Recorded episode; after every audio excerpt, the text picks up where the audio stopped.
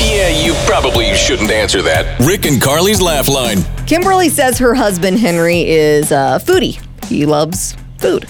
So Oh, me too. me I'm too. with you, Henry. I'm with you.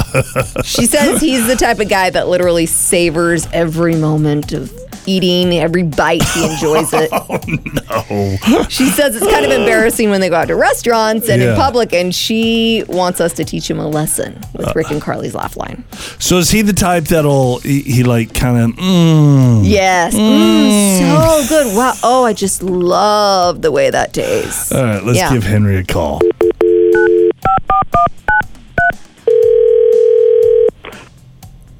Hello? Uh, yes. Hello, Henry. Yes?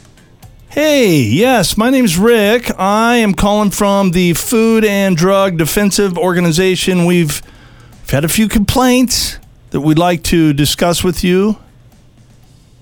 Uh, I don't really know what this. wh- What's going on? Yeah. We've received reports that the way you're eating in public is a bit provocative.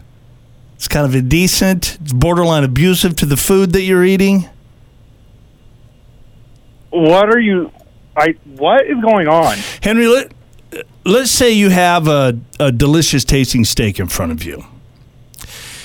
Is it true that you'll stare at the meat first and then eventually you cut a piece and then slowly as it enters your mouth, sometimes your tongue may come out seductively licking the steak before finally putting it all the way in your mouth?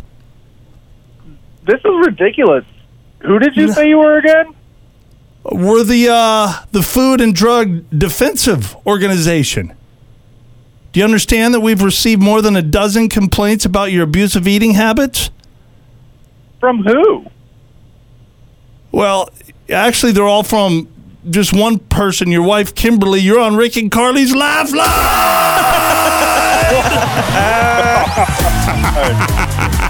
Uh, Oh, she, er, she oh, told us that geez. you were a foodie, Henry. So she says you're abusing your food. I think you're just appreciating it. do you, Henry? Do you be serious? Do you really want to make out with your food sometimes? Oh, come on. Rick and Carly's Laugh Line. Every morning at 725.